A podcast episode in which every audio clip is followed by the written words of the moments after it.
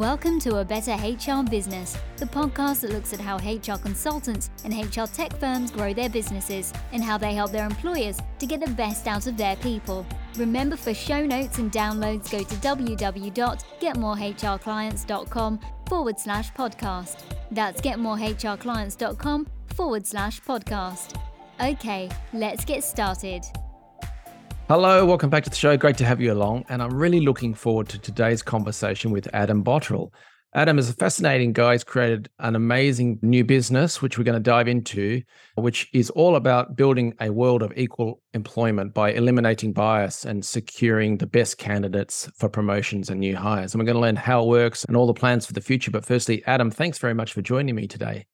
No problems, Ben. Pleasure to be here. Good to have you along. And whereabouts are you? I'm in sunny Blackburn, just north of Manchester. Famous for its hot summers, that's for sure. Lovely. So, yeah, you've created something pretty amazing. I know you're co founder and CEO of a business called Equal Employer. It's such a critical area, and a lot of companies pay lip service to the areas of diversity, inclusion, equity, and equal opportunity. But let's face it, not all of them get it right all the time, or things fall through the cracks, or worse. So, can I ask you just to firstly explain exactly what is Equal Employer? Yeah, we are a software company and we provide employers with, with a framework and a platform where they can design the framework for their recruitment process or the promotion process. They decide how many stages they're going to be, if they're going to be interviews, psychometrics, in house tests. And what our software does is it manages the applicants. So it does all the scheduling of all the meetings, in most of the instances, it does all of the scoring. So it's not looking at any personal characteristics of an applicant. It's purely looking at the criteria that the employer needs. And then it scores that. And ultimately, at the end of the process, it presents the best candidate using data against the employer's original criteria. And then what we do in the background is we put an auditor through the exact same process. They don't see the employer's scoring. And then at the end of that, the software compares the auditor's scoring with the employer's scoring, and it should be identical if it's been scored correctly by both parties. If there's a discrepancy of any stage, any situation, then it sends a red flag back to us and it says, hey, equal employer, number 11, Adam scored 50 points, Ben scored 20 points. You might want to look at this. So then we go back in, whether it's a test or whether it's an interview, we'll listen to the audio we'll see if the answer's been overlooked or if there's been points awarded for something that didn't really deserve the points. And then we educate the employer or the auditor and ultimately derive back to that point of the best available person being appointed for that job. And if they follow the process and meet our standard, then we certify them as an equal employer. Nice. I like it. We've all been in the meeting with a fellow interviewer who has suddenly got so excited because the candidate in front of them went to the same college, went to the same university, went to the same school as them. Oh, wow, they must be good. It's a great point. And, and also in a panel where you've got a panel of people looking at an interview and you sit there and you think, got this nailed on. I know exactly who the right person is. We should be giving this person a job. You come out or the candidate leaves the room. You turn to the other panelists and someone gets in there first and says, didn't like them at all and you're completely stumped as to why. But then the second panelist chimes in and says, Yeah, I agree. And sometimes that dominant voice can really influence the outcome, yeah. but based on bias. So it's about in the cold light of day, what do we need as a business? Who is the best person? What profile are they? What behavior have they got? And what skills do they have? And then let's keep to that. Let's not change our minds when we meet somebody and they just have that spark in their eye or they've just they're very humorous. We need the people who are going to help our business perform, help us grow the fastest we can, yeah. not people who we've got that spark with and a connection with. Yeah, absolutely. So when I hear of software and recruitment selection, my mind flashes back to one story I heard about where I think it was Amazon and they had an AI driven, I don't know, it was a screening tool or something. But over time, it was machine learning, self learning, so that it was rejecting women from a certain college because maybe one person from there had been not a good candidate or something like that, but it had sort of reinforced itself in the wrong direction. And so yeah. people can get scared of software and screening and things like that. So how is equal employer different? Well, we're not artificial intelligence. We're Okay. not a large language model or machine learning as it's commonly known. We're a human guided process. So the human being the employer, they dictate what the framework is. They dictate what the criteria is based on their needs. And then the software is basically acting upon that information that they've instructed it. And it's only doing what it's told from the employer. So there's no artificial intelligence that can dilute information or misconstrued something. And then it's the same for our auditors. We did actually look at applying artificial intelligence from an auditing perspective. It's something we're still investigating because our auditors can also have their own bias when even just from listening, you know, my accent's a very strong northern accent. There may be somebody in the south or the east or the west that doesn't prefer my accent over somebody else's. So even audio can play a part. Yeah. So the machine learning research that we're doing at the minute is to transcribe any interview or any audio into text and allow the software to then analyze the transcription and the text to identify if phrases or keywords were said in the answer. A lot of artificial intelligence and machine learning capabilities at the minute are beyond my comprehension and a lot of people's comprehension Yeah. but it's pretty robust. However, before we'd implement anything like that, we'd undergo at least 12 to 24 months of robust training to check that it was producing exactly the same results as a human. And we were getting accuracy over 98, 99.8%. Got it. Very good. And in terms of the process, every business is different. Maybe every hiring manager is different. They've got different questions, processes. So some companies want to go very in depth and maybe have different stages, assessment tools, do us a report, do us a presentation, all that kind of stuff.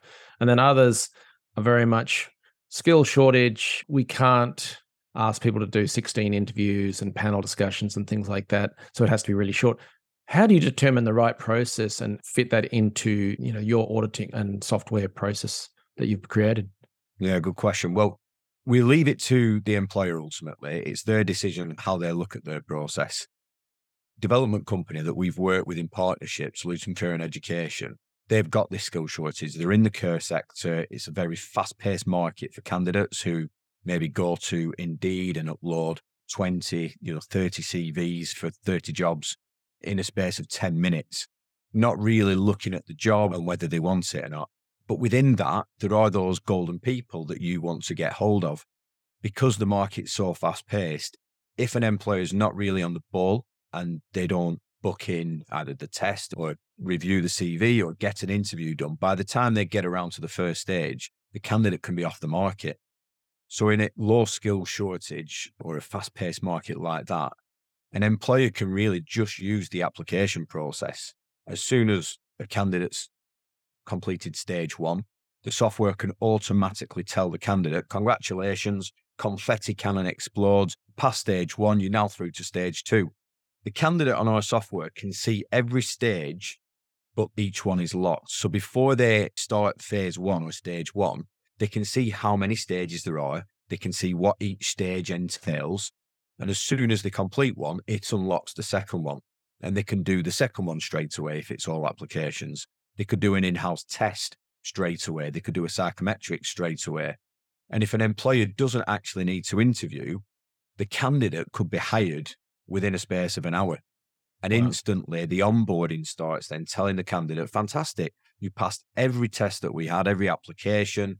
We'd love you to now start onboarding. We need your P45. We need your driving license. Please upload that. All the while, the employer has not noticed how many applicants have come in, who's at what stage. This is all going on on their behalf. So it's taking away the heavy lifting from the employer.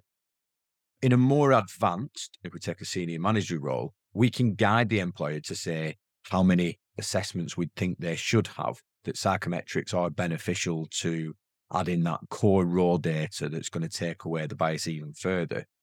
But it's the employer's decision what that framework looks like. And we just guide them through each stage. Got it. And in the research phase for creating the software and the platform itself, what kind of work or discussion or analysis did you go through to work out exactly what to create? Because I guess you could go in all sorts of directions. So, what sort of research and review did you do when creating the product in the first place? Well, we did what a lot of people do, which is came up with a fantastic mission and a goal of removing bias because we want equality for everybody. And then the solutions that we came up with, which we thought, oh, this is absolutely fantastic. we then found that other people already do that. So right. then we thought, okay, well, if they do it and they do it right, then surely that problem would be solved within the market. And so when we looked at, let's say, redacting information from CVs, it's fantastic. You know, it's essential part of it, but it's only part of a, a huge process. There's some companies out there that do blind hiring. So they'll do a blind interview. There won't be a video camera on. Okay. That works to an extent, but some employers say, well, who's sat with that person? Who's typing? Who's telling them what to respond with? Right. There's other companies out there that do a complete blind hire. So all the interviews are conducted effectively over text. Candidates have got a certain amount of time to reply to a question, but the employer doesn't know who's typing that if they're using Google. From what I've seen, supposedly the timings make it very difficult to Google search something and then mm-hmm. respond. But now we've seen ChatGPT and Bard come into the market. You could copy and paste that. So we moved away from that. But ultimately, every solution that's in the market today has one failure. And that's at some point within their process, they hand the process back to the employer and allow them to make a subjective decision on who they want. Might be subjective on the text that they've read, might be subjective on the redacted information and the CVs that they've been pushed in front of them. But ultimately, it's their decision that is the outcome. And we're saying, well, let's just break that down, reverse engineer it, create the criteria to start with, and allow that criteria to be the decision. And you really you don't need a senior manager or a director or a HR bod to be analyzing that data because it either matches the criteria or it doesn't. And that's why you know businesses can save a lot of time by having senior people conducting this. From an interview perspective in our process, you could be the managing director, CEO. You could write the questions. You could tell me what you're looking for in the answers you could tell me which of those elements of the answers are the most critical, which aren't that important. We score each one and we break it down. But after that, the CEO, the MD, doesn't need to do that interview. They don't need to spend, eh, if you say an hour a time and you only interview three people, you could have somebody who's in a junior position read the script of an introduction because everybody gets exactly the same introduction, the same welcome. So there's no difference. The scene is set exactly the same for everybody. Everybody gets exactly the same questions. They have exactly the same amount of time to answer that question. And the candidate is either saying the answer or they're not. If they say it, the person who's asking the question ticks the box to say they've said it. If they don't, they don't. And it doesn't score. The software doesn't pick up on any scoring. And that's why it will save a lot of time and a lot of money or wasted resource from senior people conducting this. So a hiring manager might say, well, we've got the final round, two, three candidates, they're all pretty similar. The scores come in very similar.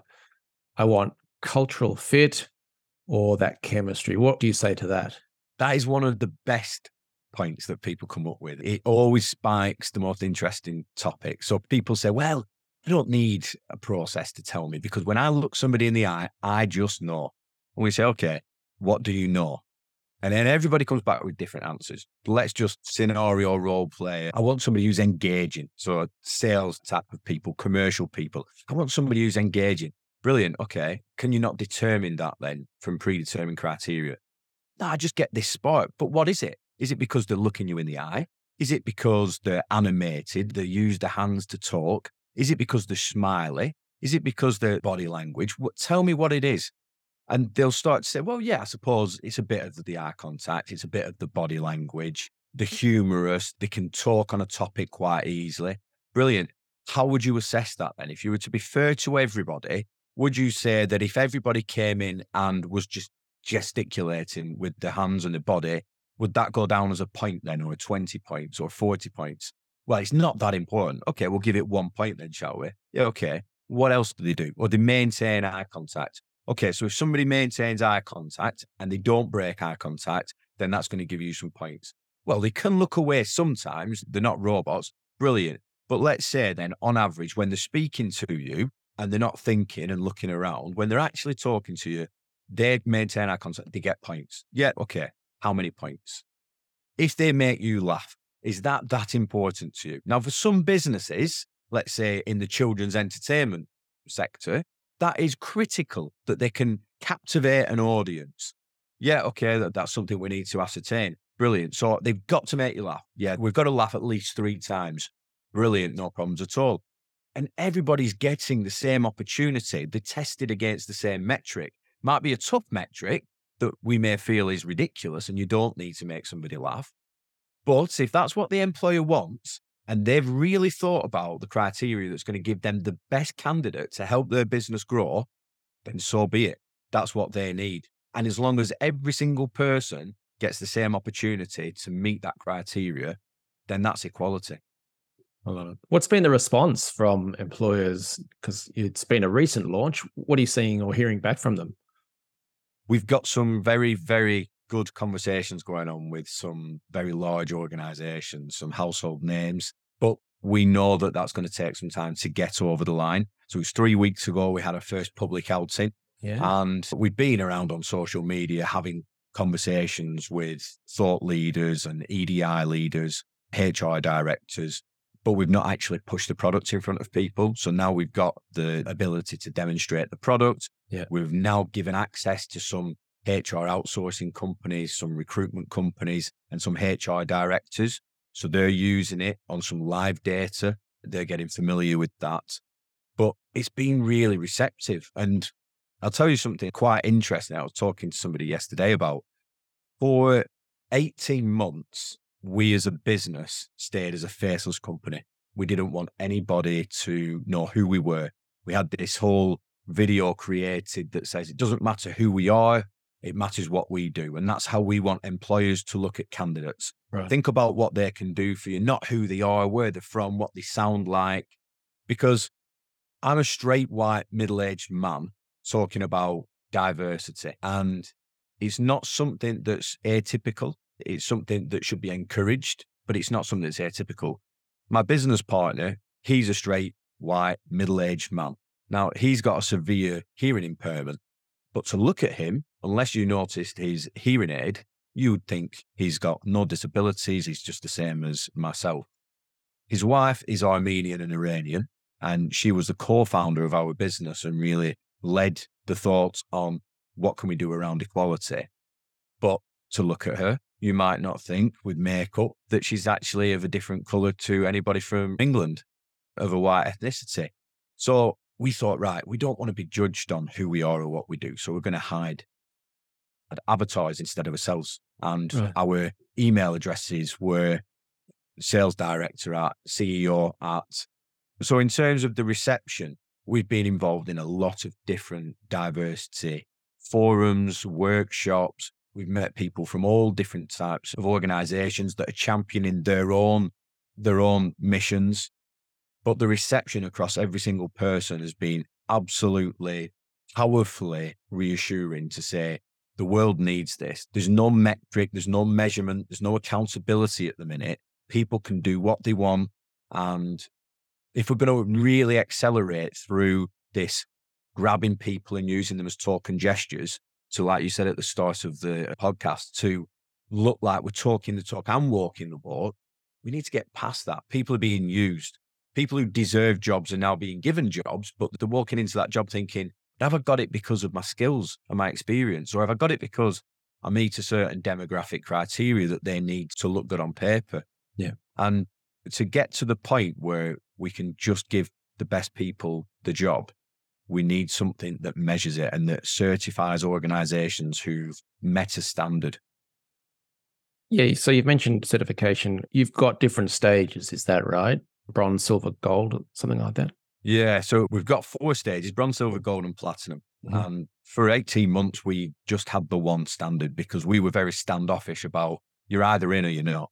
You can't just come in and say, we're going to do it for recruitment and not do it for all your promotions because part of the problem in the industry is that there's a real issue in succession planning. Some companies are stuffing diversity into the bottom chain to make the numbers stack up, right. for an annual EDI report, but they're not looking at succession planning. Sure. And that means that the board and the senior management that's really going to change a culture yeah. is deficient in certain areas. You've got some initiatives like the FTSE that are influencing the board level to make sure there's diversity on that board level. But then that's coming from outside organizations in a lot of the cases because there's nothing there at senior management stage. So we really believe in the promotional side of what we do as well. Yeah. But I got told in a meeting about four or five months ago by a person of ethnicity. He said, Look, I'm from an ethnic minority. I work for a company that's all about diversity. He said, But where you're taking us from and to is a very steep trajectory for us. And the board, they might not sign off on this. Oh. Because they might not be on board with it. It's a big leap for us. You'd be better if you had an entry level to just get people on the journey. And we were saying, well, if they just want to play, we'll do a little bit of it, but we're yeah. not doing all of it. You're not touching our board. You're not touching the senior management. Were we selling out? Were we just being sure? Yeah, were we just grabbing the money then and saying, okay, well, we'll let that happen? But then through the discussions and through running it by a lot of different businesses, we realized that if we allow that to happen, if we push people away and say, well, if you're not in, if you're not all in, you're not in at all, then they're never going to get on that journey. They're never going to start moving in the right direction. So by creating the bronze certification, it means that anybody who uses us instead of covering letters and CVs, and they use our software to create the job description, the application, and have the software score that application, they've reduced bias significantly. So that's what bronze is. It's reducing bias in hiring. Silver is eliminating bias in hiring. So that's following the full process with an auditor. Gold is eliminating bias in hiring and promotions up to senior management level. And then platinum is for every single person in the organization, every hire, every promotion, going through the full process. So that's how we categorize it. Nice. Yeah, no, I can understand. I mean, you hear of companies where they might change their LinkedIn logo during Pride Month or something, or once a month they might hold a briefing or a team lunch and they put on yeah. some food and stuff and they have to talk about a particular topic and then we all move on again with our lives. So I can see why you might go, this is just window dressing. But I think with change management, both in the world of HR and also in marketing and sales, that there's almost like small step change process, the micro commitments, getting the foot in the door and gradually moving through the process can actually be very powerful. So, from the HR perspective, you get a few influencers involved, internal influencers, and then they spread the word and become evangelists, etc. That's one way of making change happen in in the marketing world. If you can get in with a large company in a particular area, then you can move across to other divisions or expand out. So, it doesn't have to be all or nothing. So I think you've done a good remodeling of those stages. In terms of getting the word out there and growing the business now that you've launched, what are your plans? What are you doing to get in front of more businesses and win new customers? So we're trying to hold speaking events. So next week with Forbes Solicitors, Co-Creation and Community and Business Partners, they hold a six monthly HR forum for HR leaders in the Northwest. So I've got the keynote speaking on that. And we're giving the process to people. We're talking everybody through every single stage, which is where we started of having this on paper so that they can take it away for free. They can implement it tomorrow and start getting the benefits of following this process. Obviously, there's no affiliation with us, so there's no certification, there's no software to support them. But if they wanted to pick that up, a business that's less than 50 employees going into bronze would be around £80 a month. So it's no real financial burden to get certified and have that standard. And then we've got some other events where we're speaking around the country just to HR and EDI leaders because they're the influencers, like you say, the evangelists. Some have still got to go for board sign off on something yeah. like this, especially the larger organizations. So we're working with those. Our target market is companies that have got more than 500 employees because they're focused on ESG. You know, they've got special departments or roles looking at EDI, looking at well-being and inclusion. So it's easier for us to get in contact with the right people to start promoting that message. But like I said, we've been approached by a number of HR outsourcing companies that right. want to do this to stand out from other HR outsourcing companies to demonstrate okay. to their client base that they're a pioneer and they're ahead of the game. And then we hope that they'll then advocate this to their customer base, whether it be a recruitment agent saying, to their customer base, look, I've reduced bias. Every SIFT, every application has been using Equal Employers system. I'm bronze certified. So vicariously, you all as customers have reduced your bias. So you're effectively bronze certified as well. So we're hoping that we can create those advocates then to start promoting the message for us. Nice. Yeah, that's a great idea. If you're listening to this on the go and you are an HR outsourcing company or recruitment firm or something similar, even an area alongside, whether that be learning and development training, something else, still where you're talking to businesses that are recruiting maybe at scale or they've got enough people coming through the system that they would prefer to have better processes and better outcomes in an equal fashion, then yeah, you should definitely look at getting in touch with Adam and Equal Employer. You know, these speaking opportunities that you mentioned, how did you find them? How did you get them? Because maybe lots of people would love to go and give speeches everywhere. How did you get those? Network. And like I said, while we've commercially only been in the market for three weeks, we established the business in April 2021. It was a registered business in July 2021. So through all the research that we've been doing and talking to these people, we've had so many people that have said to us, we love this. Keep in touch. We want to help you in any way we can. And, you know, in the early days when a lot of the process was written on paper, we didn't have a piece of software. It took us over a year to get the software built to the standard that we want. I've kept in touch with those people and now I'm calling those people back and saying, Hey, remember me? Uh, you said that if I ever needed anything.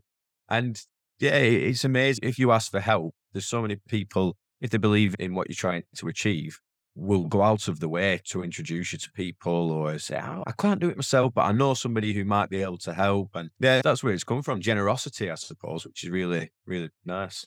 Yeah. And that's a good lesson for people I often say that there's no silver bullet. You can't just suddenly turn on Google AdWords and everything is amazing, or go and give yeah. a speech somewhere and everything just takes off like a rocket ship. Maybe once in a blue moon it happens, but what you mentioned there along the network, the generosity approach is you're not just turning up, knocking on the door and say, "Hey, buy my stuff." You're building relationships, keeping in touch with people, building that trust over time, and it's so much more powerful, right? So I think it's going to be a great success. So, any advice for employers listening to this who are thinking, oh, I'd like to improve our recruitment selection process? What's your advice to them? My advice I think that HR departments are strapped. I think that in a lot of businesses, they're under resourced, they're overlooked from budget perspective. And when they're looking at something new like this, they're thinking, well, there's a cost associated and we don't have the budget right now or this is going to take time for us to learn a new system and be implemented, which is time we don't have because we've got a resource issue.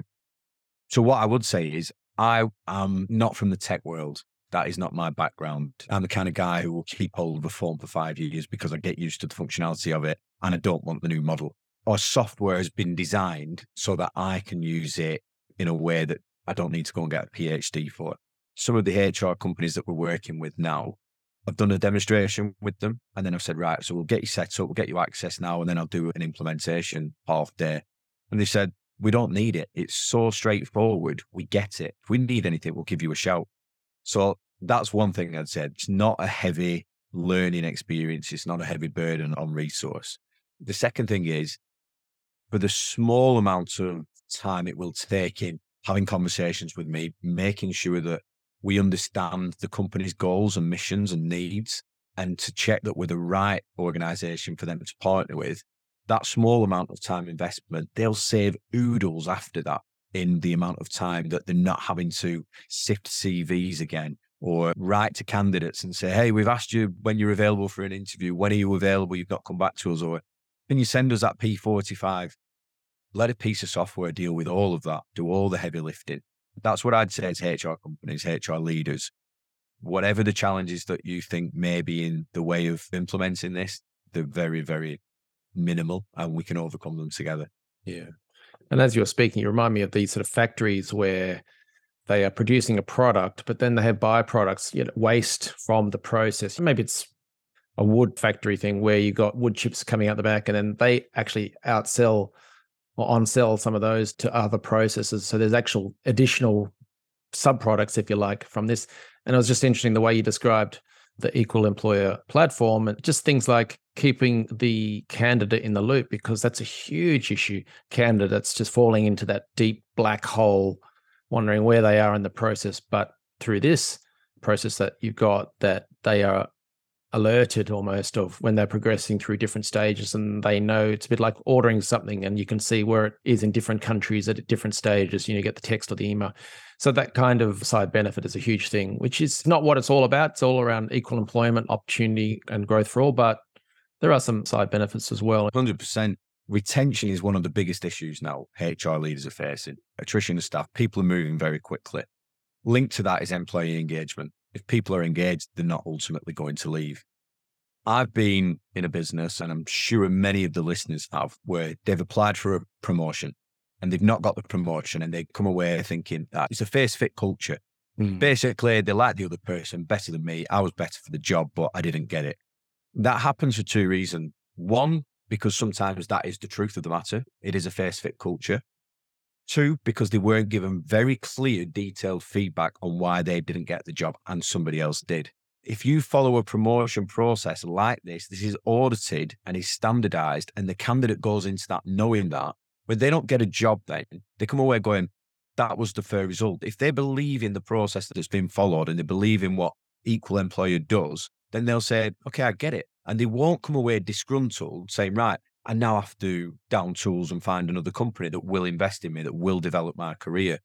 So another byproduct, which we can't lay stats to today to say how much our process is going to help with reducing your turnover of staff or help with your retention. And we can't say how much it's going to help with employee engagement. But our solid belief is that when employees know they work for a company that is an equal employer, that promotes ethically based on skills characteristics that the business needs, that's going to improve engagement and it's going to improve retention. And there's going to be a huge cost saving from having to go out and re recruit, having to train people up and onboard them by retaining well skilled, well connected, well engaged employees. Absolutely. Because underlying all of this is it's almost got an assurance, quality control kind of background or underpinning it all because when you get your processes right, you actually look at stuff and ask questions and then document it and then work to that system. Kind of everything else works well too. You know, customers are happier. You've got things operating more smoothly, which makes people happier in their day to day jobs because it's the squeaky wheel thing that bugs people in their job. There's all sorts of components, but when you have things humming along nicely, it makes for a much better workplace, a much better business. So I completely agree. Finally, then, as a co founder, CEO, what's your business growth and marketing advice for others running HR related businesses? Well, I currently sit here today with zero customers in our three weeks launch. So I wouldn't. Early days. I wouldn't profess to be the expert. However, we've gained traction quickly. What would my advice be to HR companies looking for growth? I think trust is key in our industry. And I was once asked, how do you get trust? I was flabbergasted. Julie Blair Parker was my old mentor, and she was the HR director for Marley Eternit, the company I worked at for a long time. I didn't know the answer, and I said, I don't know. Tell me. She'd never tell me because she was a coach as well. And she kept pushing me back. And every time we meet, she'd say, Have you thought about this now? And I got to the point of realizing that I personally get trust from people when I give them trust first. You're not going to trust me and give me your secrets and your confidence until you've got something on me first. So if I take that step, that brave step, and make myself vulnerable and lay something down that potentially you could use against me, that's the point where you go, okay, now I get we're on the level. I feel equally confident in sharing back now. And that's the start. And it's the same with customer relationships. When you commit something to a customer that could result in something that may be detrimental to you, the customer is going to go all in then. So, yeah, I'd say be authentic, be yourself, be genuine all the time, and give trust. Excellent. So, Adam, if people want to learn more about Equal Employer, either as becoming a customer or potentially working with you, partnering with you, whether it be as a recruitment firm or an outsourced HR firm, that sort of thing, what should they do next? They can contact me directly however they wish. So they can email me, adam at equalemployer.com, or they can email into the team, which is hello at equalemployer.com. I'm on LinkedIn. We're on Twitter, but I've got to be honest, we're kind of new to Twitter, Instagram, TikTok. We're a bit dinosaur, a bit prehistoric on that. We're getting there. So, yeah, LinkedIn or email is the best way. Excellent. And just call out the website again for us. It's equalemployer.com. Excellent. Well, you guys have created a wonderful platform there, and I think it's going to help change the world of work for the better. So, thank you very much for doing that. And thank you for joining me today on the show. Thanks very much, Ben. Thanks for joining us today on A Better HR Business, the podcast that explores the world of HR consulting and HR tech businesses. For show notes and downloads, go to www.getmorehrclients.com forward slash podcast. That's getmorehrclients.com forward slash podcast. Remember to subscribe and share the show with any friends who are busy growing a HR business. Thanks and see you next time.